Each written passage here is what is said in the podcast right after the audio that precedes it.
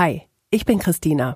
Im echten Leben komme ich aus Bielefeld, arbeite beim Radio. Mein Mann heißt Christoph, mein Kater Kriechbaum. Bei Twitter folge ich vielen spannenden, lustigen, interessanten Menschen. Wie sind die denn im echten Leben? Haben die was zu erzählen? Ich horch mal. Folge 57. Jana oder Pieksen? Alter. 41, ganz frisch. Ich lebe in Hamburg. Bei Twitter bin ich Pieksen. Auf einer Skala von 1 bis 10. 10 ist das Beste. Geht's mir gerade? 7. Für eine 10 bräuchte ich Eine andere globale Lage. das erste Wort, das mir gerade einfällt. Steckdose?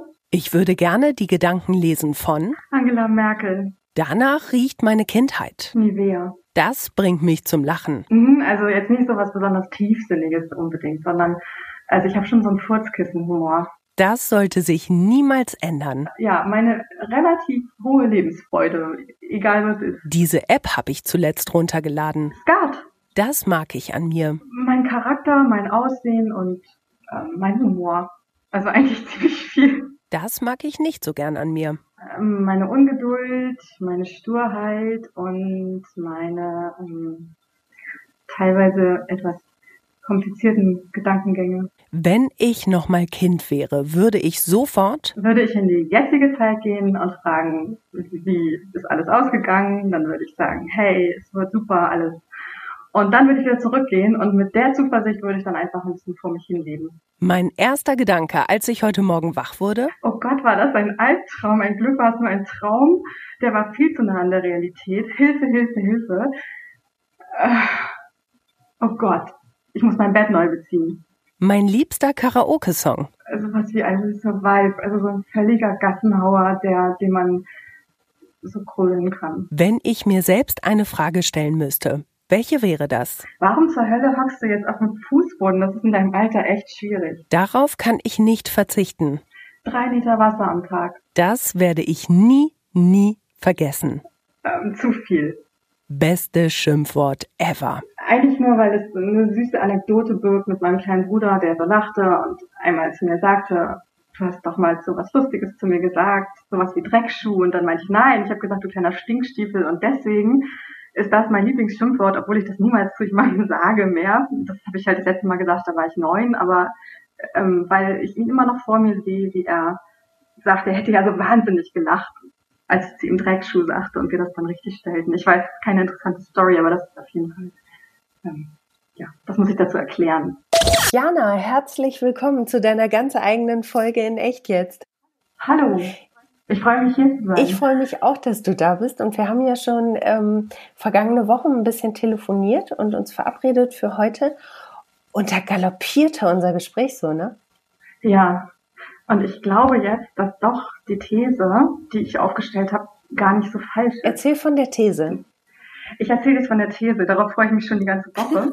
Und zwar, wir hatten, als wir telefoniert haben, dieses, ich möchte es nicht mal Problem nennen, aber ich, also diese, diese Situation, dass wir immer gleichzeitig anfingen zu atmen und zu reden. Und, und dann immer dieses, ja, du erst, du erst. Das kennt man ja vielleicht. Und dann haben wir uns gefragt, woran es liegt. Und dann meinst du, dass es ja vielleicht Leute gibt, die ähnlich schnell denken oder so. Also, dass wir auf eine Art galoppieren. Und ich hatte die Idee, dass es ist, als würde man in eine rote Welle mit dem Auto reinfahren. Also als würde in dem Moment, in dem man anfängt zu telefonieren, als wären die Rhythmen, die Atem Atemrhythmen in dem Moment zu synchron. Und dass es nur davon abhängt, wann man äh, beginnt mit dem Gespräch, in welchem biorhythmischen Zustand. Und meinst du, ähm, hätte ich dich nochmal angerufen zu einem anderen Zustand, in einem anderen Zustand, wäre uns das nicht passiert? Ja. Guck mal jetzt, wie toll wir. Also, ist doch vorbildlich, oder? Jetzt machen wir richtig Frage, Antwort, Frage, Antwort. genau. Vielleicht nehmen wir uns jetzt aber auch einfach nur gerade zusammen. Oder wir sind jetzt durch die technische, durch die, durch die technische Vorarbeit so unfassbar zusammengerückt und das ist jetzt so eine Bindung entstanden, dass wir so ein Dialog, der nicht mehr zwischen zwei Unbekannten. Das kann, das kann auch passieren. Ähm, das kann, kann wirklich sein, weil wir ja auch wie in den vergangenen Folgen auch technische Schwierigkeiten hatten. Das ist alles ein, Mhm. äh, es ist wirklich Mist gerade mit dieser Technik. Ähm, du hast eben gefragt, ähm, als wir diese technischen Schwierigkeiten hatten, redest du über dein Alter? Ja. Aber auch in Bezug genau. ähm, eben, du bist drauf gekommen wegen der technischen Schwierigkeiten, ne? Erzähl. Ja. Ja, weil, ähm, also wir sind ja fast gleich alt, du und ich.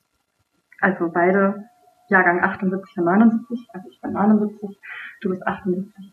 Und wir könnten, also wir hätten in einer Klasse sein ja. können. Ich war zumindest immer mit 78ern in einer Klasse.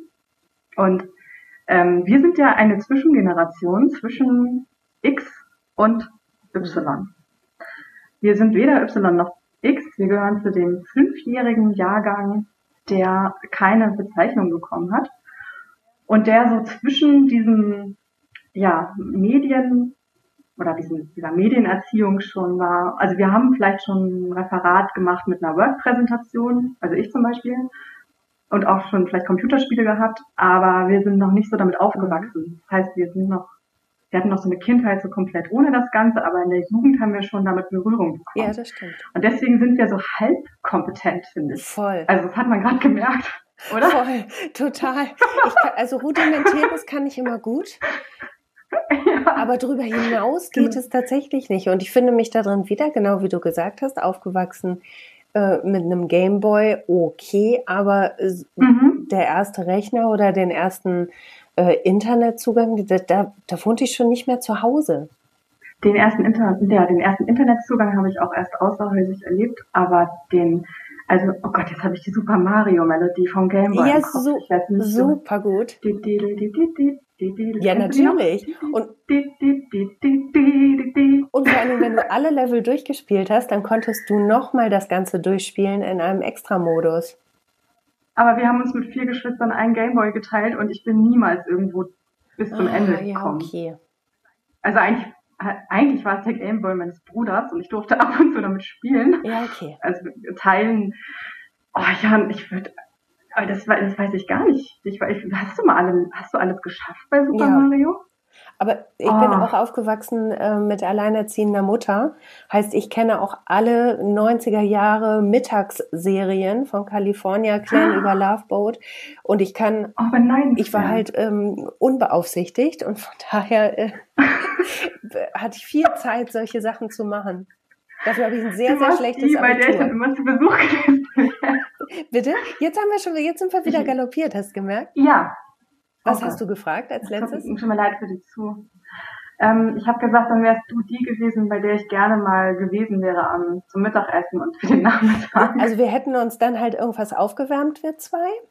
Mhm. Und danach hätten wir wahrscheinlich vom Fernseher gehangen und hätten California Clan geguckt. Cool. Wäre das gut gewesen für dich? Äh, bestimmt, ich kenne von diesen Sachen nichts. Ich bin relativ fernsehfrei aufgewachsen oh. und dann irgendwann habe ich immer nur mit ähm, meinen kleinen Geschwistern Videos geschaut, die eher für deren Alter waren. Und deswegen bin ich, obwohl ich bin die älteste von vieren, bin ich eine echte Fernsehjungfrau. Es klingt jetzt ziemlich sexistisch, das mag ich gar nicht. Also ich bin wirklich ausgezogen und hatte nicht viel Medienerfahrung. Ja. Und musste dann erstmal die harte Schule des Fernsehens. Aber ich habe dann alles nachgeholt. Ähm, ganz viel ferngesehen. In den 20ern habe ich jeden Tag, glaube ich, vier, fünf Stunden oder so Weil es dann möglich war, ne? Oh, endlich, mhm. ja. Aber ja. als Älteste von vieren, das, aber das ist ja, glaube ich, eh auch ein echt kein, kein ganz unanstrengendes Dasein, ne? Oder? Nee, stimmt. ja. Ja. Ja, ja, ich glaube, die, die würden sagen, die richten sich dann nach der großen, ich würde sagen, man richt, ich richte mich nach den kleinen, also, und, also was Spielen angeht und so. Das war eigentlich ganz schön, weil Kindheit ja sowas Einmaliges ist, das kommt ja nicht wieder. Mhm. Und ähm, dadurch, dass ich die Älteste war, habe ich noch, und meine Schwester ist vier Jahre jünger als ich, also zwischen ist noch ein Bruder, ähm, konnte ich viel mit ihr noch spielen. Also ich war 16 und war schon draußen und habe Gott weiß was getrieben und bin dann nach Hause in diese Geborgenheit des Kinderzimmers meiner Schwester und habe nochmal Barbie gespielt. Ja, okay. Oder Plemo. Und zwar richtig ähm, nicht nur aufgebaut, sondern mit noch echter dieser Welt. Ich bin da nochmal dann total drin versunken, aber immer mit der Ausrede, ich spiele ja mit ihr, für sie. Mhm. Also das ist ja nicht für mich. Ja, ja klar, aber du hast ähm, dann noch so dein Getaway, ne? Dein genau, das, äh, das kann ich eigentlich nur jedem wünschen, weil das ja einfach nicht, also das geht nicht mehr. Ich habe mich später noch, als ich so ja, im Studium war, da wo ich auch so viel angesehen habe, weil das irgendwie die Zeit ist, in der man das kann, konnte früher. Ich bin ja noch eine von den Leuten, die noch nicht diese komische Bachelor, Master, schnell, schnell, sondern ich konnte alles mit Muße machen. Ähm, und auch mit gewisser Faulheit. Ich hoffe, das hören meine Eltern nicht. Also jedenfalls. ähm, ich kenne das, ich, ich, kenne das sehr, sehr gut. Ja, ja. Hm. Also ich, mir tut die heutige Generation so leid. Das ist echt anders als früher. Naja, also was wollte ich sagen? Ich war doch gerade beim, wo waren wir denn gerade? Irgendwas total Interessantes wollte ich sagen. Jetzt habe ich auch ein bisschen den Anschluss verloren, ehrlich gesagt. Jetzt guck mal, jetzt sind wir wieder raus aus der roten Welle. Das ist das Mhm. Das ist das Problem meiner komplizierten Gedankengänge. Du bist dann aber wieder zurückgegangen, du bist zurückgegangen in dein Kinderzimmer und hattest da noch ein bisschen wohlige ja, Zeit. Ja, ha. Jetzt weiß ich. Dann habe ich mich mit Freundinnen manchmal verabredet und wir wollten noch mal spielen. Also wir dachten, wir treffen uns mal zum Spielen. Einfach so. Ähm, Freundinnen, die ich neu getroffen habe und wir wollten einfach mal zusammen Lego bauen oder was spielen und dabei TKKG hören. Und das hat nicht geklappt. Nicht Wie geklappt. alt warst du da? So 23. Also da war das schon so was ähm, Distanziertes, so hahaha, ganz kultig, mhm. das hat man damals gesagt. Ne? Kultig. Ja, ja. Wir treffen uns. Und nachdem wir unsere Session gemacht haben. Also, ähm, wir treffen uns und spielen, keine Ahnung, Playmo, wir bauen oder wir bauen Lego auf und hören dabei TKKG und dann ist alles wieder wie früher. Und dann haben wir gemerkt, wir können nicht zusammen spielen, weil wir das früher nicht gemacht haben. Wir haben nicht die gleichen Regeln ja. verinnerlicht. Und TKKG, also ich weiß noch, ich saß mit einer Freundin, damaligen Freundin, und wir bauten nun Lego auf, was keinen Spaß brachte, weil wir nicht, also ich wollte bestimmen, sie wollte bestimmen, das passte alles nicht zusammen. Und dann hörten wir TKKG und ich habe neulich einen langen Thread darüber geschrieben, wie bescheuert TKKG ist, aber davon mal abgesehen, es war eine moderne Kassette und plötzlich kam dort ein Handy vor. Oh. Also es war so, dass die gefangen waren in einem Kellerverlies und Gabi Glockner sagte, ich rufe mal meinen Vater an und zückte ihr Handy. Und dann ging der nicht ans Telefon und dann sagten die, ja, dann müssen wir hier halt noch ausharren, wenn hier Kommissar Glockner nicht rangeht. Und in dem Moment gucken diese Freundin und ich uns an und fragten, warum zur Hölle rufen Sie nicht einfach ja. die Polizei, wenn Sie doch ein Handy haben? Und das war der Moment, in dem vielleicht meine Kindheit endgültig vorbeigegangen ja. ist, weil ich diese, ja, wir haben dann lieber noch was anderes gemacht, dann abends tanzen gegangen oder so, auf jeden Fall. Ähm, ja. Ich fand es jetzt auch vor allen Dingen am aller, aller schönsten, dass du Plemo gesagt hast. Plemo. Und nicht, wieso, was sagt man wann? Ja, weil so viele sagen Playmobil. Nein, das ist Plemo. Plemo, und zwar mit Ja, e. mit Plemo. P-L-E-M-O. Genau, das ist Plemo. Ja. Wir spielen Plemo. Ja. ja. Wir spielen Plemo. Genau. Du hast eben im Fragebogen gesagt, wenn du noch mal Kind wärst, würdest du in die Zukunft gehen, ähm, dir angucken, wie es jetzt ist und mit der Zuversicht das Kind von damals losschicken. Mhm. Das ist ein schöner Gedanke. War, war, war die Zuversicht damals irgendwie noch nicht da? Oder ähm, ich meine, klar, wie, wie soll's, ne, wenn du ein Kind bist, aber mhm. ähm, du hättest dieses Kind gerne ausgestattet? Ja, ich hätte es gerne ausgestattet mit Zuversicht. Also das war ja die Zeit, ich meine, du weißt es, Tschernobyl ja. und Kalter Krieg und so. Und irgendwie gab es damals, also so diesen Erziehungsstil, auch in Schulen, aber auch im häuslichen Bereich, mit diesen vielen Pausewangen-Stories, diesen Gudrun Pausewangen-Geschichten mit die Wolke und die, der Schlund und, äh, und es war auch so, dass ja dann, dann war irgendwie, ähm, die ganzen Anschläge auf, damals nannte man es noch Asylantenheime, ja. ne? Das, das, also äh, heute soll man das ja anders nennen, aber das, das war damals ganz viele Anschläge und es, es hieß ständig, ähm, das kommt alles wieder und entweder gibt es jetzt einen Atomkrieg mhm. oder es explodiert ein Atomkraftwerk oder die Nazis übernehmen alles jetzt sofort. Und in dieser Stimmung habe ich ähm, sozusagen mein, ja, mein, also wurde ich größer.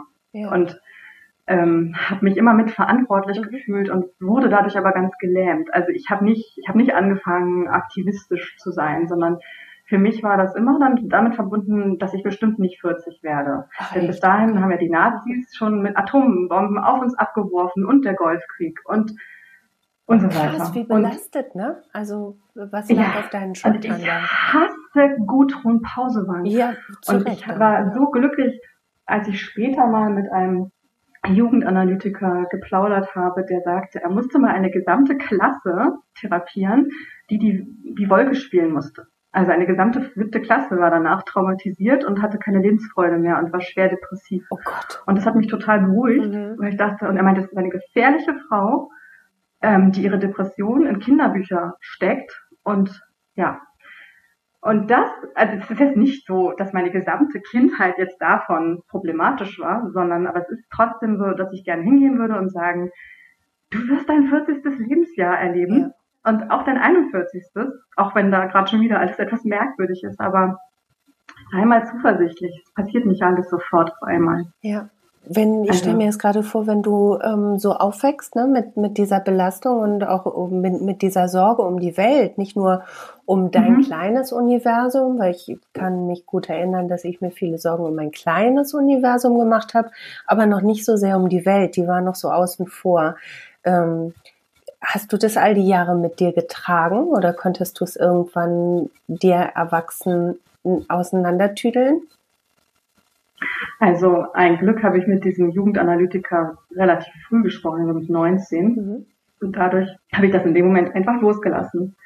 Dann habe ich gedacht, es ist nicht real. Es ist die Vorstellungswelt von Leuten, die ähm, diese zu sehr eine Seite postuliert haben. Mhm. Und ich finde aber auch, dass das kleine Universum eines Kindes schon ausreicht. Also das war ja jetzt auch nicht alles nur leicht ja. und schön. Und ähm, ich finde, dass man, dass man Kindern schon so einen Kokon an Zuversicht vermitteln sollte, denn alles andere reicht schon. Also alle privaten und persönlichen Entwicklungen, Rückschläge und Ängste auch als Kind reichen. Und man braucht nicht noch diese globale ähm, Erziehung dazu. Aber ich glaube, das liegt daran, dass wiederum unsere Elterngenerationen äh, in dieser Schweigegeneration groß geworden sind. Also in den 50ern, 60ern, in denen der Krieg verschwiegen wurde. Es gab, ähm, also zumindest bei meinen Eltern, diese, diese ganzen Onkel, die nie über den Krieg sprachen. Das hieß immer nur, der ist im Kriege geblieben oder der redet nicht über den Krieg ja. oder das machen nur die Männer in der Küche, äh, nicht in der Küche, da waren ja die Frauen, also die Männer im, mit, im Wohnzimmer. Ja, mit den Eckes Edelkirsch in der Hand, da konnte man vielleicht genau. mal kurz untereinander, wenn überhaupt. Ja, ne? mhm. und auch äh, sexuelle Erziehung gab es ja überhaupt nicht. Sexuelle Erziehung war furchtbar verklemmt und eben aber auch politische Erziehung gab es nicht, also zumindest in dem Umfeld. Und ich glaube, dass dann ja vielleicht viele aus dieser Generation meiner Eltern das anders, ganz anders machen wollten und die Kinder aufklären wollten, so früh wie möglich, auch über die Shoah, ganz frühe Aufklärung, weiß ich nicht, ob das so gut war, so früh. Ähm, Im Nachhinein, ich weiß nur, dass ich ganz schön erschüttert war von der Welt allgemein. Ja. Das war so eine Verpflichtung für die Eltern, ihre Kinder so zu prägen, dass das alles nicht nochmal passiert. Aber das ist ein bisschen viel Verantwortung für Kinder. Ja. Ja. Aber ich kann es vor dem Hintergrund verstehen. Man ist ja, das ist, ja. Und ich glaube, es ist gut, wenn sich das ein bisschen in der Mitte einpendelt, ja. so diese beiden Extreme. Ja. Ich weiß nicht, ob das bei dir dann auch so war. Total. Ich weiß nicht. Es war total so. Und ähm, ich glaube auch tatsächlich, dass ähm, unsere Generation oder ich kann ja nur für mich sprechen, dass vieles das, was halt noch in den Großeltern steckte, ähm, heute auch in mir steckt eine Generation mhm. übersprungen hat durch diese Stille, aber dass es irgendwie noch in einem steckt. Weißt du, was ich meine? Ja, ja, absolut. Mhm. Ich meine, äh, wir wurden, also ich wurde groß mit Geschichten meiner Großmutter über den Krieg und die musste mir die jeden Abend erzählen, wenn sie zu Besuch war, habe ich immer gesagt, erzähl vom Krieg. Und dann hat sie alles Mögliche aus dem Krieg oh, erzählt. Okay und ähm, Kartoffeln klauen und auf den Zug springen und ähm, tausend so Geschichten. Und für mich war das, das waren die gute Nachtgeschichten von meiner Großmutter. Oh, das ist aber viel.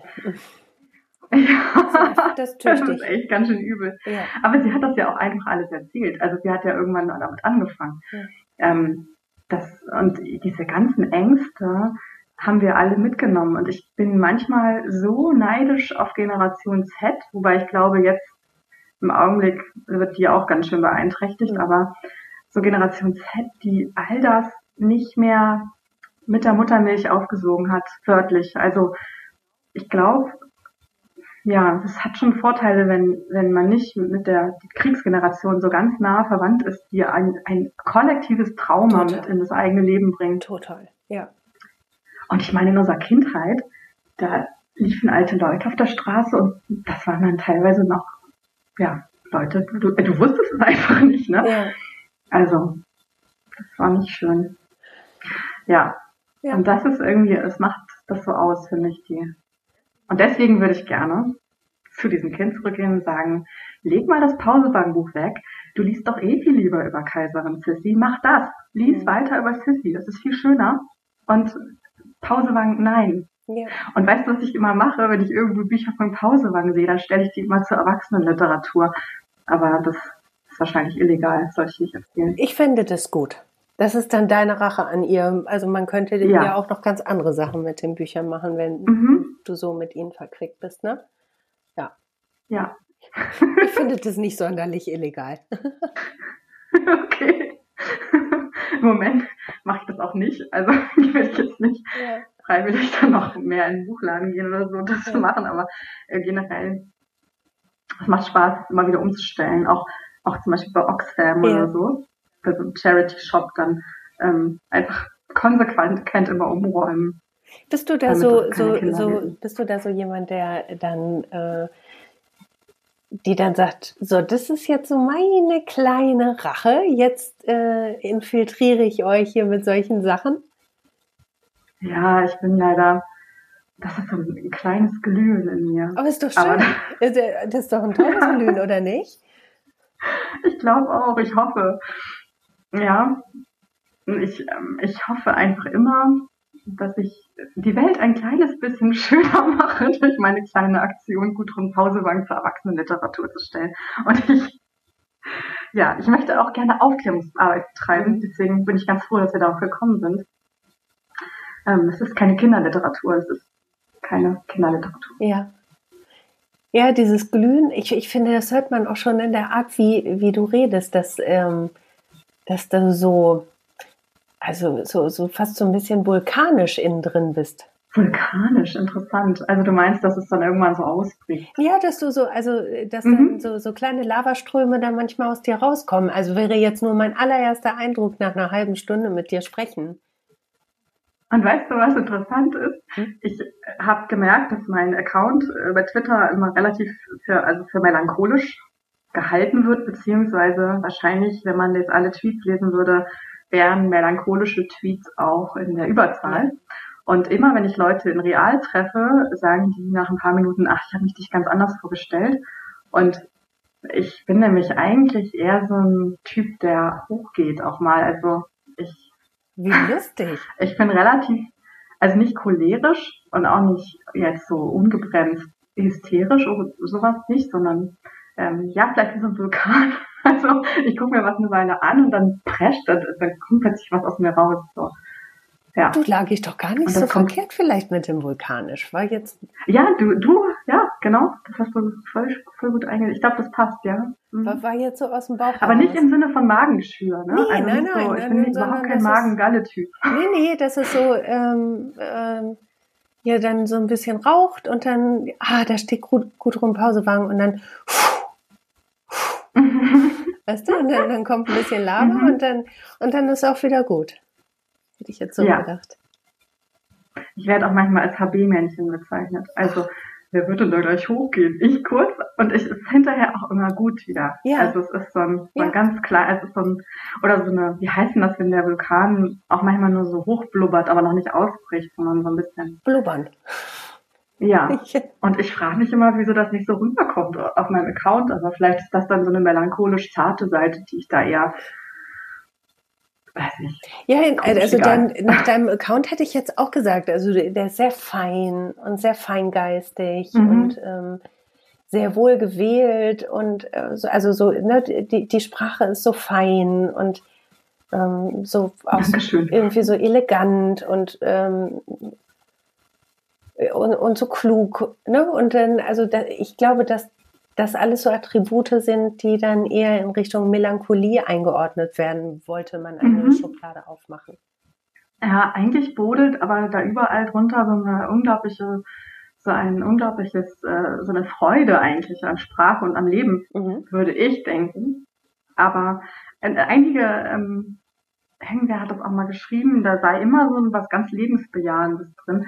Also es ist ja jetzt kein total düsterer Account oder so, aber ich, ähm, ja, ich wähle da schon sehr aus, was ich schreibe und ähm, mache mir das, ich, ich, ich feile meine, ich übe mich darin, meine Gedanken so zu feilen, dass ich sie auch so aufschreiben kann, dass das länger gültig ist. Ja. Und ähm, ich habe in der letzten Zeit gerade so oft in, in wirklich Wut was angefangen zu tippen und dann lösche ich das sofort, weil ich weiß, dass Wut kein guter Ratgeber ist ja. bei mir. Ähm, ich muss dann, also was ich so dann nach außen rausgebe, muss ich dann immer ein bisschen nochmal überprüfen. Ja. Und dann versuche ich es eher zu verklausulisieren, so dass, äh, verklausulieren? Verklausul Verklausulieren. Äh, verklausulieren, nicht verklausulisieren. Ver verklausulieren. verklausulieren. Aber je länger man über das Wort nachdenkt, desto komischer ist es, ne? Ja. also ich versuche es dann so zu phrasieren, dass, dass, die Kenner vielleicht auch erkennen, was ich eigentlich sagen will. Aber es, ist, äh, es fällt mir zunehmend schwer. Ähm, ja, ich könnte manchmal auch wie so ein HB-Männchen hochgehen, aber das kann ja jeder. Und ich denke, ich versuche halt weiter meinen Stil da ähm, den Pixel-Stil ja. fortzufahren.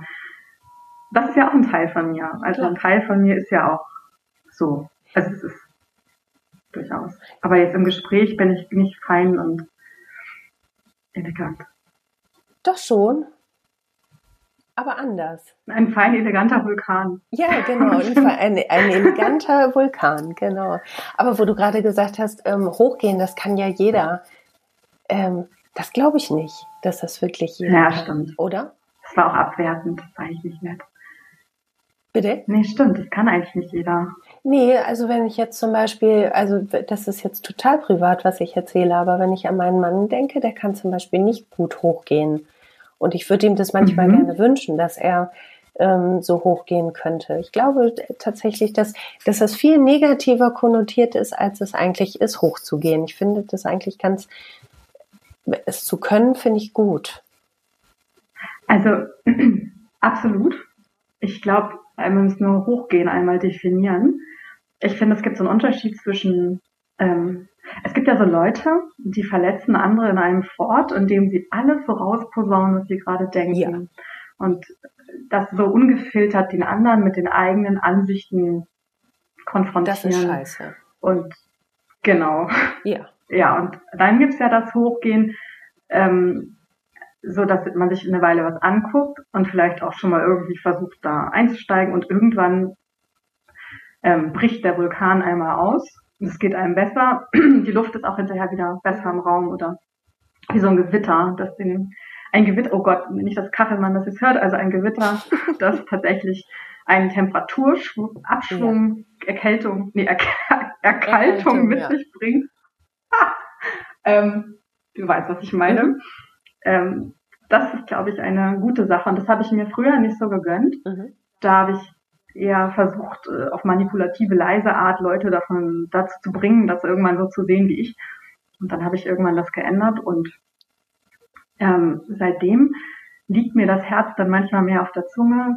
Ähm, aber ich merke, das ist gar nicht so schlimm. Und ich merke auch, dass ähm, tatsächlich das unter Frauen seltener ist als unter Männern oder mit Frauen und Männern. Also wenn ich mit männlichen Kollegen das habe, das finde ich großartig. Sich kurz so anblaffen und dann ist auch gut und dann wird auch hinterher nicht nochmal gefragt, oh Gott, war das jetzt schlimm, dass ich das jetzt gerade ja. so gesagt habe und ich war gerade genervt, tut mir leid, wie geht's dir jetzt damit?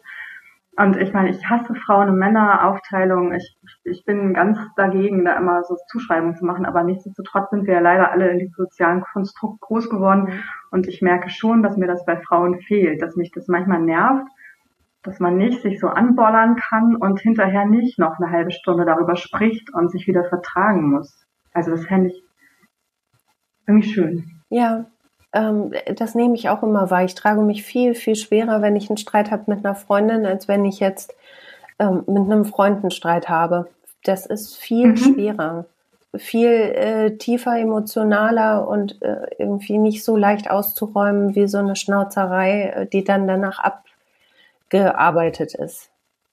Ja. Mhm. Ja.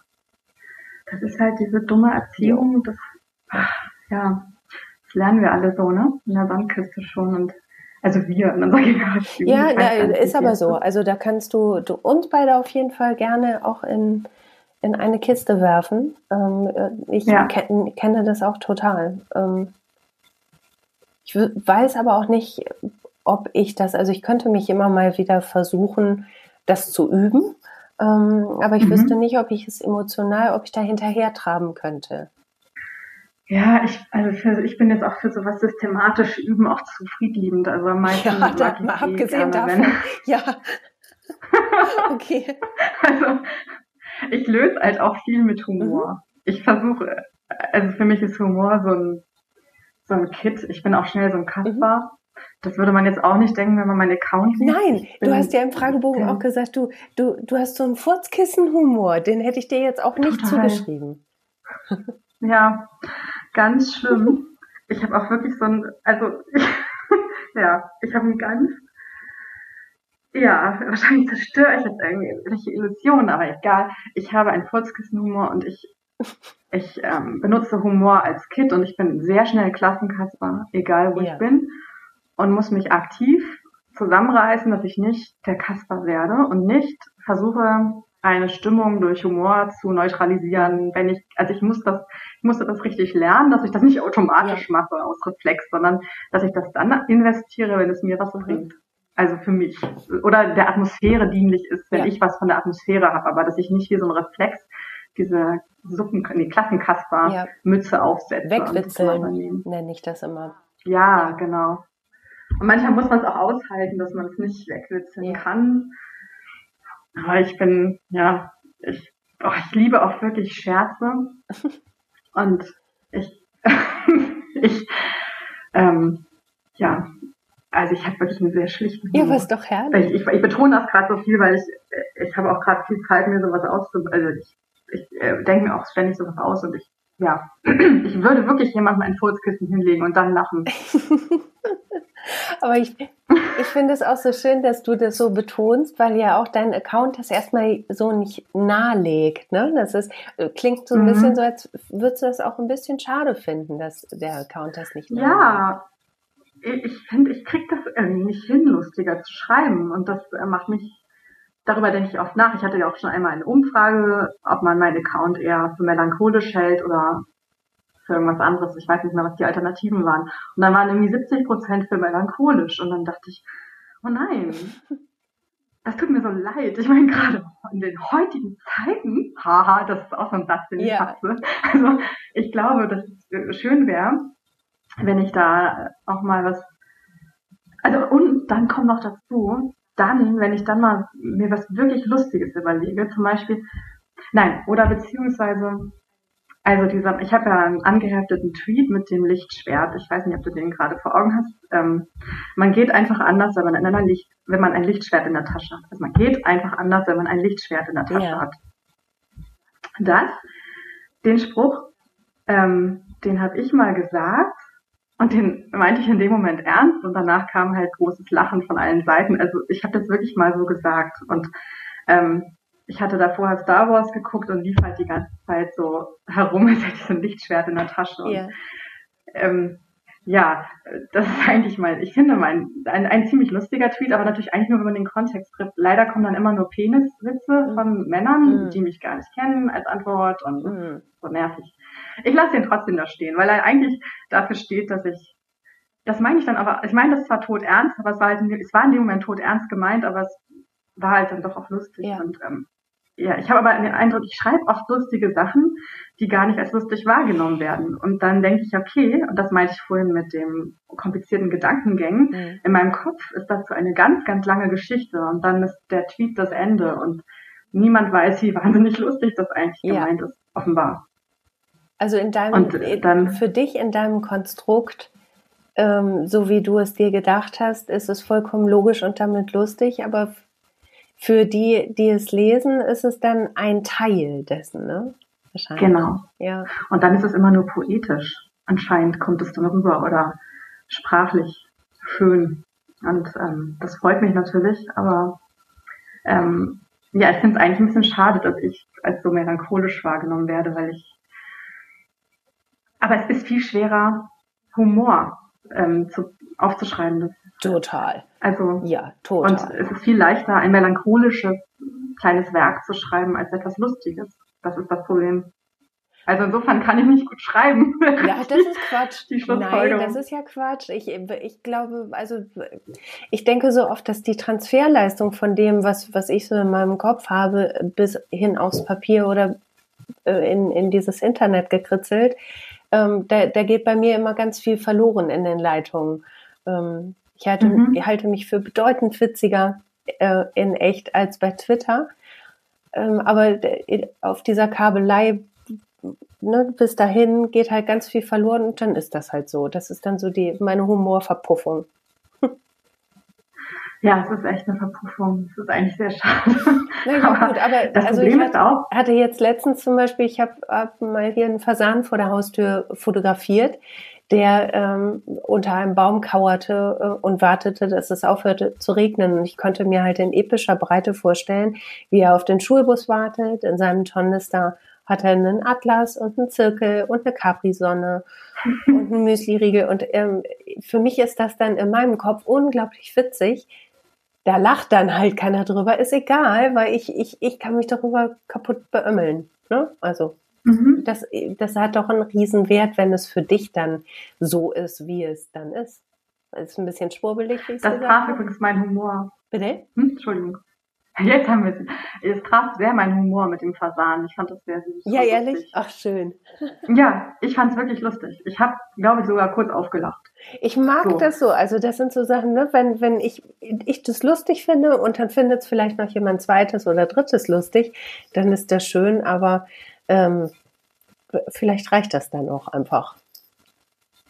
Ja, ich meine, manchmal denke ich, wenn ich nur eine Person erreiche mit meinem kleinen Witz. Dann ist es doch schon alles wert, oder? Voll. Und im Grunde genommen ist es ja auch jedem erlaubt, so zu lesen, wie er das möchte. Und wenn jemand melancholisches lesen möchte und das die Seele berührt, dann ist es ja eigentlich auch ein, ein Geschenk. Total. Und dann freue ich mich, wenn es das ist, also wenn es so ist. Total. Also, und dann muss ich halt eher im Privatbereich mein Humor ähm, zeigen. Den Furzkissenhumor, das ist so schön. Ja, das ist auch schwer. Das Problem bei Twitter ist aber auch, ich hasse diese Schablonen. Ich kann, ich habe leider, ich habe verschiedene Störungen, nämlich, dass ich immer so besonders originell sein möchte. Deswegen werde ich auch niemals einen ganz großen Account haben, weil ich weder Hashtags benutze, mhm. weil ich die hässlich finde, optisch. Mhm. Ich finde das ist schrecklich. Und ähm, ich benutze keine Schablonen. Ähm, also keine Ahnung, wie sie kennen das oder so. Ich, ja, mich ja. langweilt es, wenn ich das lese. Und dadurch ist es so schwer, weil das markiert ja, Achtung, es ist ein Witz. Ja. Also man, muss, man bräuchte irgendwie so verschiedene Farben vielleicht, die markieren, jetzt, Achtung, jetzt wird's lustig. Bitte lachen. Ach, das wäre ähm, ja toll. Wel welche Farbe hätte dann der Witz? Ja, der Witz hätte jetzt synästhetisch betrachtet ist ein Witz ähm, gelb mhm. auf schwarzem Hintergrund. Keine Ahnung warum. Das kann ich ja nie begründen. Aber so der Witz, ja, warum nicht sowas? Ach, nehmen wir mal gelb für Witz. Und melancholisch wäre lila, ja. blau. Und politisch wäre schwarz und weiß. Nein, wäre vielleicht grau. Mhm. Ähm, sowas vielleicht und, und Satire, oh Gott, nein, ich möchte es nicht in den Bereich Satire gehen. Also nein, das ist viel zu gefährlich, aber ja, ja aber vielleicht ist es auch doof, vielleicht ist es auch schön, dass alle so lesen können. Aber das ist, glaube ich, das Problem, weil ich sehe, dass was Leute lustig finden, hat eigentlich meistens, außer ein paar wirklich große Leute, die, die das so schaffen, aber die meisten packen das doch in irgendeine Schablone. Und dann finde ich es schon wieder nicht mehr so ja, lustig. das kann ich nachvollziehen. Wir sind aber mittendrin in der Synästhesie. Die Synästhesie. Ja. Magst du ein bisschen davon erzählen? Ja, was willst du denn wissen? Also ich sag gleich, ich kann nicht gut live was äh, beschreiben. Ja. Wörter oder Namen, weil äh, das, das ist ja vielleicht mal ganz interessant. Ähm, das glauben die Leute vielleicht nicht, aber es ist unglaublich viel Arbeit, das, was man synästhetisch wahrnimmt, zu beschreiben. Doch, das kann ich mir total Und vorstellen. Aber vielleicht, vielleicht kannst du überhaupt sagen, was es ist für alle die, die nicht wissen, was es ist. Wissen manche Leute noch nicht, was das ist? Ja, klar, ich ganz so viel Aufklärungsarbeit in den letzten Jahren geleistet. Also, Synästhesie bedeutet, oh Gott, jetzt muss ich das, also, dass man verschieden, ich habe jetzt gerade einen Blackout, ich weiß nicht, wie ich es beschreiben soll. Also, man hat ähm, verschiedene Sinneseindrücke, wo andere Menschen einen Sinneseindruck hat, hat man selber mehrere. Zum Beispiel hört man ein Wort und hat einen Geschmack auf der Zunge. Oder man hört ein Musikstück und sieht Farben. Oder man hört ein Wort und sieht dazu ein ganzes Bild und sogar vielleicht Figuren. Das ist dann Audio Linguistic Synesthesia. Das ist noch was ganz anderes. Das haben wirklich nur ganz wenige Leute auf der Welt, nur ein ganz kleiner Prozentsatz, dass man wirklich Figuren sieht und dass ähm, Wörter und Buchstaben und Zahlen, viel, also menschliche Antlitze haben, mhm. Frisuren und so. Und ähm, das habe ich auch. Ansonsten ist es so klassisch, äh, man hört das A und sieht das eine, eine Farbe zum Beispiel. Rot, also ich jetzt nicht, aber einfach nur so ein roter Farbeindruck. Ich habe mir das beschreiben lassen von Leuten mit einer ähm, Synästhesie, die jetzt nicht so ähm, mit Haarfrisuren ist wie bei mir, ähm, dass dann wirklich einfach ein kurzer Farbeindruck vor den Augen ja. Oder vor dem inneren Auge ist. Und das habe ich nicht so, weil ich, ich sehe halt diese ganzen ähm, dreidimensionalen Figuren mhm. bei den Dingen. Bei Musik wiederum bin ich relativ schlicht.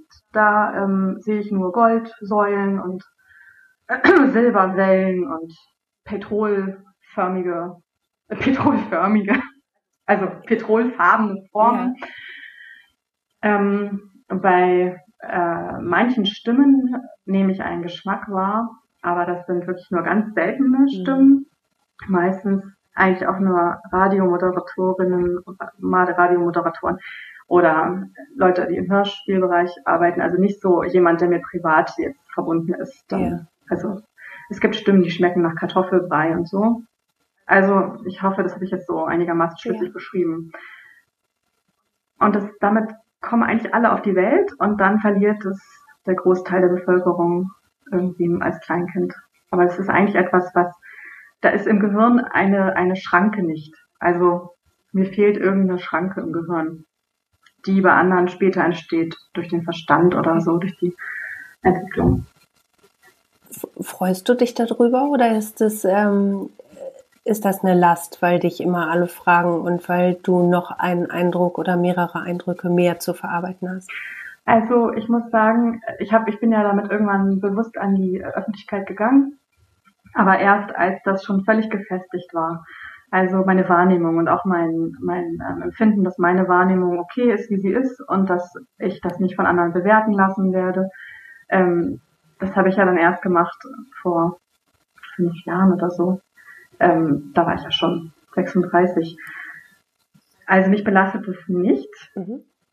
Äh, mich belastet, also ich, ich möchte das einfach tun, weil ich finde, dass es wichtig ist, dass jeder Mensch weiß, dass die eigene Wahrnehmung ganz kostbar ist und auch wert ist zu entdecken. Und ich habe ziemlich viel Feedback bekommen von Menschen, die A, durch mich ihre Synästhesie überhaupt erst entdeckt haben oder B, andere Menschen besser verstanden haben oder C, die Welt plötzlich schöner finden, weil sie wissen, sowas gibt's auch noch. Mhm. Und ich glaube, das ist eigentlich das das ist der Grund, warum ich das lange so sehr intensiv betrieben habe. Und ähm, irgendwann habe ich aber gemerkt, mich strengt das doch sehr an. Also es ist halt eine sehr, ähm, also ich, es ist ja so, ich weiß nicht, ob du das kennst, wenn du was geträumt hast und du wachst auf und willst diesen Traum beschreiben. Mhm. Und dann entweicht, entweichen dir die Bilder ständig wieder und du findest keine Worte für die Farben und keine Worte für die Eindrücke. Und ähm, kannst, das, vielleicht gibt es für die Farben auch gar keinen Namen oder es gibt für die Eindrücke keinen Namen. Und so ist das mit Synästhesie. Und es bedarf hoher Disziplin und viel Zeit und ganz starker Konzentration, ein Wort dann in Worte zu kleiden. Ja. Ein Wort, also die Farben eines Wortes so aufzuschreiben, dass es dann auch noch lesbar ist und dann auch noch vielleicht schön für andere zu lesen und dann auch noch zu dem wirklich passt, kann ich mir vorstellen, wie es dann wirklich war, weil ich kann mir das vorstellen, wenn du versuchst, das zu transkribieren, dass dann auch schon wieder da was flöten geht. Ja. Oder? Ja. Und das ist, ich bin ganz oft dann nicht zufrieden, weil es nicht wirklich dem Ganzen gerecht wird. Ja, also ich, also. ich fand jetzt dieses Traumbild irgendwie ganz nachvollziehbar, weil du versuchst dann ähm, von deinem Traum zu erzählen mm, und es trifft's aber nicht so richtig. Du hast noch das Gefühl irgendwie parat, aber du, dir fehlen halt die richtigen Worte dafür. Ja. Ist es so genau. ungefähr? Mhm, ja, okay. genau.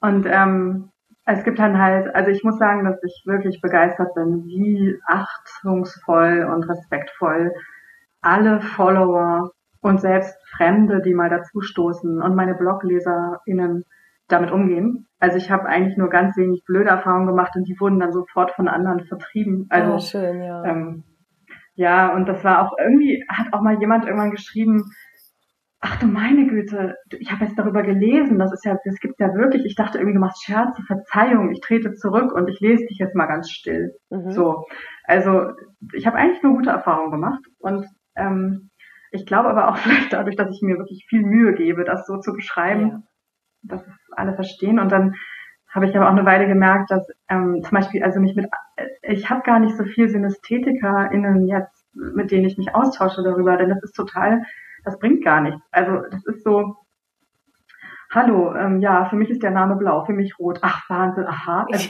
irgendwie bringt's nicht. Also, ja, es ist so individuell, ne? Also was soll man da Ja, und das ist ja nicht, für mich interessant. Ja. Ja. Also es ist äh, für mich tatsächlich nicht so interessant, ob, also für, also es ist einfach so sehr meine, also für mich ist das kein Dialog, der mich bereichert, sondern mich bereichert eher, wenn jemand sagt, äh, wenn jemand über seine Wahrnehmung spricht, über seine Art, Dinge zu sehen. Und das muss ja gar nicht synästhetisch sein. Mhm. Ich finde es viel interessanter, mich über Weltsichten auseinanderzusetzen mit Leuten und, oder über Wahrnehmung, ja. Und äh, mich belastet die Synästhesie eigentlich nur, wenn es irgendwo stark stimmt mhm. weil es dann auch noch manchmal optisch dazu kommt. Ich kann das aber wie so ein Radio im Hintergrund auch ausschalten. Mhm. Also ich sehe ja jetzt auch nicht die ganze Zeit irgendwelche Farben vor Augen. Ich glaube, das denken manche Leute, aber es ist keine Halluzination. Es ist nicht vergleichbar mit halluzinativen Halluzinogen. Wie heißt denn das? Hallo. Naja, also. Hallo Dings. Ja. Dings, ja. Ja. ja. Verklausulisierte ja. Halluzination, ja. Mhm.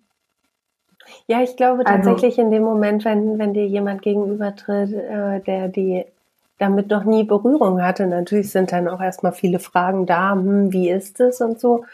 Ähm, ich glaube, das ist ja mit allen Dingen so, die man selbst vielleicht hat und andere nicht, dass man ja versucht, irgendwie eine Aufklärungsarbeit vielleicht irgendwie in irgendeiner Form zu betreiben, dass es dann aber bis zu einem gewissen Punkt es ist halt ja auch irgendwie deins, ne? Und ähm, mhm.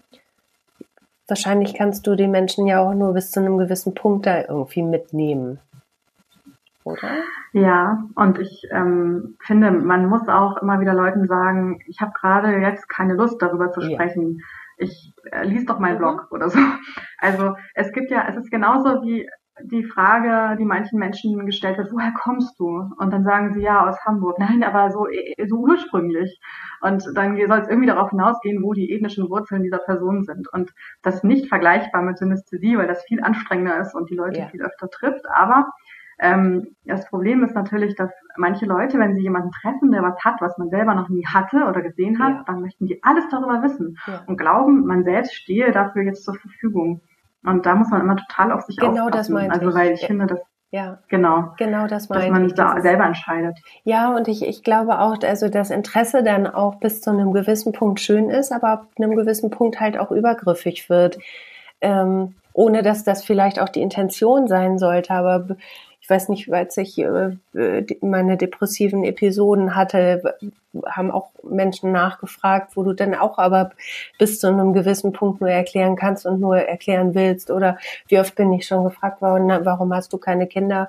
Ähm, ja, ne, das sind so Sachen, das ist dann halt auch meins. Ja. Ne? Bis zu einem gewissen Punkt kann mhm. ich da gerne was zu sagen, aber darüber hinaus ähm, ist ein bisschen Abstand und ist dann auch ganz gut, oder?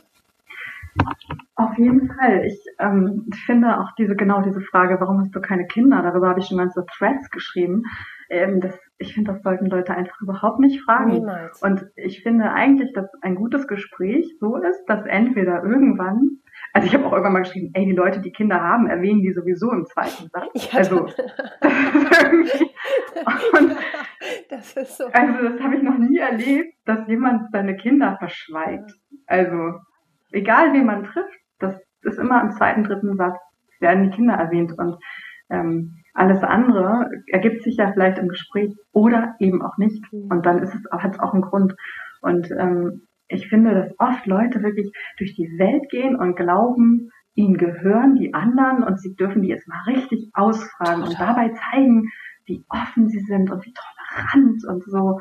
Und ähm, das geht ja ganz, in ganz vielen Themen, in ganz vielen mhm. Bereichen so. Und ähm, ich, ich meine, ich habe das, glaube ich, bestimmt auch gemacht, und zwar so mit 16, als ich dann dachte, ich bin jetzt super schlau und frage jetzt die Nonne aus, wie ihr Leben ist und warum sie das gemacht hat und so ich finde, mit 16 ist man auch noch ein bisschen entschuldigt dafür. Und irgendwann ist mir auch aufgefallen, vielleicht wollte die Nonne gar nicht jetzt gerade darüber sprechen, warum sie Nonne geworden ist. Die Nonne, die mir im Zug begegnet ist. Also ähm, ich, ja, ich, das nervt mich auch. Und ähm, ich finde aber wirklich, muss ich jetzt echt nochmal sagen, nochmal eine Lanze brechen für meine Followerschaft, dass das ganz sensibel angegangen wird und dass die Leute, also ich meine, ich mache ja manchmal so eine Aktion, so schreibe mir einen Vornamen, ich sagt die Farbe oder so. Mhm. Und ähm, das steuere ich dann ja. Und ähm, ich glaube, dadurch wissen die auch, äh, ja, okay, dazwischen mal nicht. Und ich habe auch irgendwann beschlossen, dass ich nicht mehr über Synästhesie schreibe, weil ich dann doch wieder wollte, dass es nur mir gehört. Und manchmal breche ich das noch, ja. dann mache ich das doch nochmal. Aber mir macht es keine Freude mehr. Verstehe also eine Weile fand ich das voll schön, das zu entdecken. Und jetzt langweilt mich. Und ich finde, das, das hat man noch halt total halt in deinem Tonfall gerade gehört. So, mm, ja, Synästhesie. Ja? Ach ja. ja. Komm, schnell, nächstes ja. Thema, Fürze anzünden. Ja, genau. ja. ja, das Problem ist einfach, ähm, das ist ja so, ich, ich glaube, das war schön für mich, das alles mal zu beschreiben und zu entdecken und ähm, dadurch habe ich es ja auch noch intensiver wahrgenommen. Aber ähm, im gut. Grunde genommen reicht auch. Ja. Und das ist jetzt ein Werk, das kann man auf meinem Blog nachlesen, wenn einen das interessiert ja. und mehr gibt's nicht. So. Und ganz selten würde ich mal für jemanden, ich habe jetzt ähm, neulich auch mal noch sozusagen auf Einzelanfrage mal so Namen beschrieben und habe gemerkt, ähm, es, es macht mir, genau, ja, dieses ach, Ja, genau, aber es fetzt nicht, ne? Nee, ja. nee, also ich, ich meine, stell dir vor, du würdest immer über die Fähigkeit, dass du atmen kannst. Ja, schreiben, ja, ja sprechen, genau.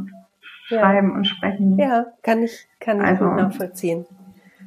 Das kann ich gut nachvollziehen. Ja, und auch immer dieses Gefühl von, ja, ähm, jetzt bin ich irgendwie special. Dabei fühle ich mich ja mhm. gar nicht mhm. special und ich möchte eigentlich auch gerne wieder ein Furzkissen irgendwo hinlegen. Das ist das Problem. Ich meine, ich würde voll gern jetzt irgendwo sitzen und Skat spielen mhm. und ähm, echt Skat und nicht nur Online-Skat und dabei ein paar komische Scherze machen, gerne unterhalb der Gürtellinie. Und das wäre gerade das, was ich will. Und ich will jetzt nicht irgendwo sitzen und beschreiben, wie das Wort Skat aussieht. so. Ähm, das ist einfach, aber es war eine Phase. Ja. Und ähm, interessanterweise, ich habe ja dadurch am Anfang viele Follower, glaube ich, gewonnen ähm, die gehen aber mit. Ich bin ganz begeistert. Ich glaube, es ist aber bei mir auch nie wirklich um Synästhesie gegangen. Es ging immer nur um Schreiben, mhm. um etwas beschreiben, mhm. um Weltsicht von mir darstellen und ähm, Leuten etwas mitzuteilen. Und offenbar darf sich das ändern. Mhm. Also ich meine, ich, ich bin tatsächlich niemand, der verfolgt, wer einem noch folgt oder nicht. Äh, wer weiß, vielleicht, wenn man jetzt eine Umfrage machen würde, haben vielleicht auch einige das enttäuscht ähm, verlassen, weil ich nicht mehr Synästhetikerin hauptamtlich bin, aber hauptamtlich. Ich habe aber vorhin ein T-Shirt angezogen extra von Max Gold. Darauf steht, ich kann die Musik sehen, sie hat Fransen. Weil ich dachte, ist ja total wichtig. Und dann dachte ich, ach, es ist ja gar, es ist ja gar kein Video. Nein, wir hören das wir drehen. Nur. Ja, und dann dachte ich, ach, dann ich das wieder auf. Ach, ist das süß. oh, die schönen Max Gold Sachen. Herrlich. Ja, Max Gold. Ja. Max mein Gold. liebstes, mein liebstes äh, gezeichnetes ist immer noch, die immer richtige Antwort ist nein. Die immer, immer richtige Antwort ist nein. Und dazu so ein kleines. Also Max Gold ist für mich so ein moralischer mhm. Kompass. Mhm. Also der ist, leider schreibt er ja nicht mehr viel. Oder nicht mehr. Wie geht's eigentlich Max Gold? Keine Ahnung. Das hm. könnten wir mal im Nachgang recherchieren, wie es Max Gold geht. Also eigentlich ist der einzige Grund, warum ich überhaupt anfing zu twittern oder überhaupt zu schreiben auf dem Blog, war, dass ich so viel über Max Gold schreibe, dass er irgendwann antwortet und sagt, hallo, ich nehme dich auch wahr, ich finde dich auch total toll. Das war eigentlich mein Hauptziel. Oh. Deswegen habe ich das gemacht. Aber es ist nie passiert. Aber es ist mir einmal passiert, ich war bei einer Lesung von ihm und war so aufgeregt, echt als wäre da irgendwie so ein Popstar. Ja. Und bin hinterher hingegangen und habe mein Buch ihm hingelegt und gesagt, ähm, also ich, ich konnte echt gar nicht mhm. sprechen so richtig, aber ich habe irgendwas gestottert, von wegen, dass ich ihn eigentlich immer abends lese zum Einschlafen, weil das meine Welt wieder gerade rückt. Und dann hat er in das Buch reingeschrieben, also dann eben für Jana und dann Gute Nacht von Max Gold oder Schlaf gut. Oh, wie schön. Ja, und ich war so ein Fangirl. Ich wäre fast zusammengebrochen. wie schön. Also ich wollte ihm so gerne alles sagen, aber das ging natürlich nicht. Weil ich ja auch nicht so, ich bin ja auch nicht so ein Stalker jetzt ja. oder so. Naja, jedenfalls die große Enttäuschung ist, dass Max Gold sich noch nie bei mir gemeldet hat. Man das denn nicht irgendwie hin? Warum auch? Ja, das haben schon manche versucht, aber ich glaube, das klappt nicht. Also das wäre mein größter Wunsch, dass er mich einmal zur Kenntnis oh. nimmt. Weil ich glaube, es gibt kaum einen größeren Fan. Ich, also das sagen wahrscheinlich alle, aber ich glaube ja. wirklich. Ach, das wäre so schön, ne? Ich auch, Wenn, ja. Ja. Ich bin schon. T-Shirts habe ich von ihm, Becher. Bin schon am überlegen, wie man das denn hinkriegen könnte, aber. Wer weiß, wer weiß, ist wer weiß. Der ist nicht so zugänglich. Ein, eines Tages. Ja, ich meine, ich habe mal an Loriot einen Brief geschrieben. Ach was. Und er hat geantwortet. Ehrlich? Was hast du ihm geschrieben? Ja.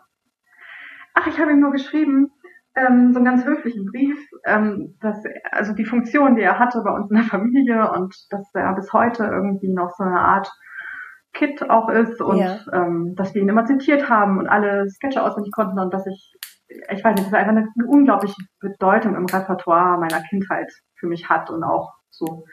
Und dann hat er mir eine Zeichnung gemacht und irgendwie für Jana mit allerherzlichsten Grüßen von Lurio. Oh. Also er hat jetzt keinen Brief zurückgeschrieben, aber es war mit dieser krakeligen. Ja, ja, ja, ich habe die genau vor Augen.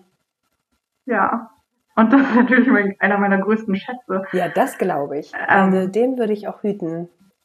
Ja, das ist, ähm, ja, das, das ist auch wirklich kurz vor Tresor. Ja, das, das kann ich nachvollziehen. Ich habe mir in meinem ganzen Leben, habe ich mir ein einziges ähm, Autogramm geholt. Ach, von wem? Von Harry Rowold. Oh. Ähm, da war ich auf, auf diversen Lesungen, was immer spannend war, ab welchem Punkt er so betrunken ist, dass er eigentlich gar nicht weiterlesen kann. ähm, und da habe ich mir mal ein Autogramm geholt, das weiß ich noch. Da war ich auch furchtbar aufgeregt. Aber er hat nichts Besonderes reingeschrieben. Aber da hast du auch wahrscheinlich nichts gesagt. Ich war also, stumm wie ein Fisch. Ich habe nicht einen Mucks gesagt.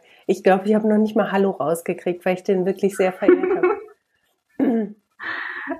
Ich habe ein Autogramm unfreiwillig, also das wollte ich gar nicht, von Witter Pohl. Ach du liebe Güte. wie, wie kam es denn dazu? Die hatte, ähm, die hatte auf so einem, so einem Charity-Event, auf dem ich so einen Chor gesungen habe, hat sie gelesen und hinterher ähm, hat sie halt einfach Autogramme verteilt und kam dann auch zu mir und hat mir so eine Postkarte mit Metapol drauf Ja, das möchtest du sicherlich haben. Nein, Ja. doch, das nimmst du jetzt. genau. Und deswegen habe ich das. Und dann habe ich ja auch von Winnetou, also natürlich nicht Winnetou, sondern von Karl May. Ach Quatsch. Von Nein, von Pierre, Pierre Brice. Genau, von Karl May. Ja. Von ich habe von Karl May, also ich habe ein Autogramm von Pierre Brice. Allerdings muss ich dazu sagen, auf dem Plakat, das habe ich nicht mehr. Also auf dem Ja, gut. ist dann doch irgendwann. Kennst du diese Sachen, die man hatte? Man erinnert sich total daran in jedem Detail und man hat sie nicht mehr. Man weiß aber auch gar nicht mehr, wann man sie aussortiert hat oder warum. Mm, Nee, das habe ich tatsächlich nicht so sehr. Zum einen, weil ich ein sehr, sehr schlechtes Gedächtnis habe. Und so. zum anderen, weil ich wahnsinnig gut wegschmeißen kann. Gut wegschmeißen. Super Ah. gut wegschmeißen. Und ähm, manchmal sehe ich Dinge und denke, ach ja, das hattest du doch mal. Und dann pufft es wieder so auf, ähm, aber ich könnte es jetzt, ähm, also ich hatte es jetzt gerade gestern bei einer Swatch-Uhr, an die ich mich erinnern konnte, mit einem Delfin. Aha. Und da konnte ich mich auch noch dran erinnern, wie das Armband gerochen hat. Nämlich immer so ein bisschen muffig. Ich dachte gerade nach dem ja, genau, nach Nein. Fisch. Oh. Genau. Nee, das wäre auch bedenklich gewesen. Nee, ähm, Ja. so, so muffig. Daran konnte ich mich erinnern, aber äh, bis dahin hatte ich auch nie wieder an diese Uhr gedacht. Ja, ich äh, konnte früher nichts wegschmeißen, jetzt kann ich das ganz gut und ähm, trotzdem sind sehr viele Sachen abhanden gekommen und ich frage mich, wo dieses Winnetou-Plakat ist, äh, das in meinem Kinderzimmer hing mit seiner Unterschrift. Aber wahrscheinlich habe ich das dann einfach äh, irgendwann, also das sowas verschwindet dann ja einfach. Wahrscheinlich habe ich es auch weggeschmissen, weil ich dann Kurt Cobain gut fand und nicht mehr Pierre Brice. Ja. Aber ich weiß nicht, ob du Bad Segeberg kennst, Ja. die Karl May spielen. Genau, und da war ich gerne und dann war ich, also da war ich großer Fan und dann, das, das war toll, von dem die Unterschriften zu haben. ja gut, das in Aber der Lebensphase dann wahrscheinlich war das ja auch ganz was, was Tolles dann, ne? Ja. Total. Ja. Das war echt aufregend. Da hätte ich nicht gehen können, weil ich allergisch bin gegen Pferde. Ja, und die kommen einem wirklich Ja. nah. Das war immer ganz, also, oh, das ist ja doof. Ja, aber ich, ich bin jetzt auch nicht so wild auf Winnetou, von daher ist es zu verschmerzen. Ach so, hast du das nicht vermisst in deiner Kindheit? Nee, bei den Karl-May-Festspielen warst? nee also da, da empfehle ich, empfinde ich kein Defizit, nee. Ich habe neulich überlegt, dass ich da nochmal irgendwann hin will. Und dann hat meine Mutter gesagt, oh Gott, das ist so langweilig für Erwachsene. Und ich bin geneigt, ihr zu glauben, weil ja oft die Dinge, die einem so unglaublich toll Ja. vorkommen als Kind, dann doch auch Längen Ja. haben eigentlich. Und, und streckenweise gar nicht so spannend sind.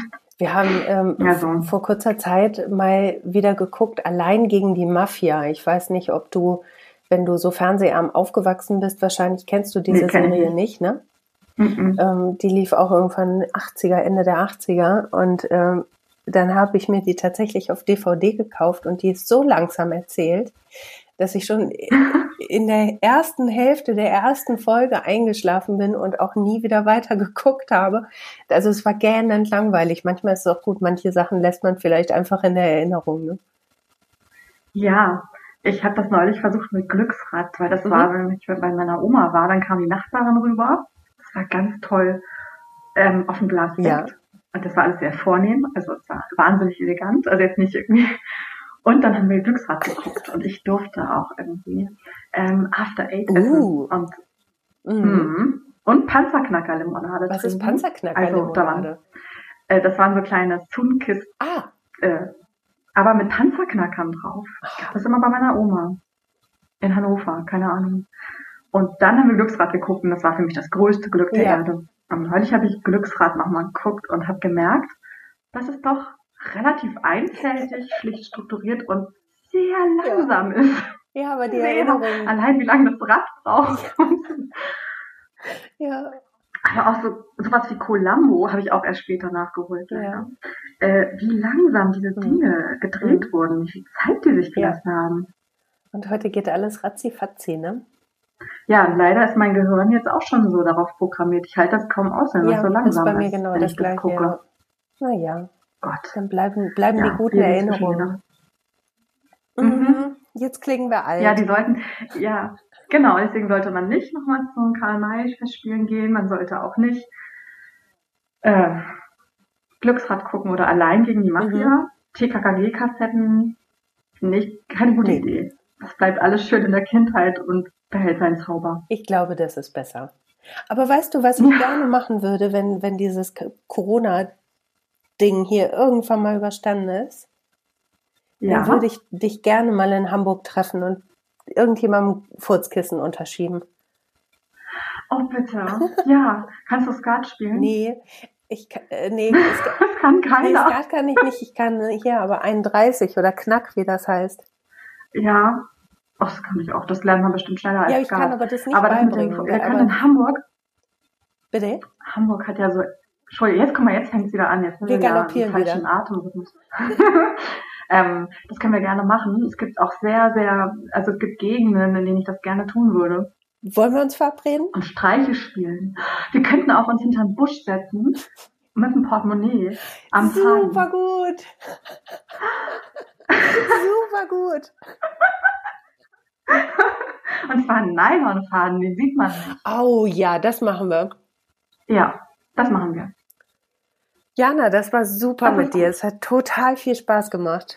Dankeschön, gleichfalls. Das war wirklich ein sehr schönes und auch lustiges Fand Gespräch, ich auch, fand ich auch. Es hat mhm. mir super viel Spaß gemacht und ich freue mich auf ähm, Pranks, Furzkissen, Nylon, Schnüre ja. an Portemonnaies in und, Hamburg. Und das filmen wir alles und laden das bei YouTube hoch und dann können das alle unsere Fans angucken. Dann sind wir ein, machen wir einen Witze-Account. ja, wir machen einen Witze-Account. Genau. Und dann kann ich endlich meinen Ruf verbessern. Aber bis dahin lesen wir uns erstmal auf Twitter, okay? Ja, das machen wir. Okay. Jana, vielen Dank. Gerne.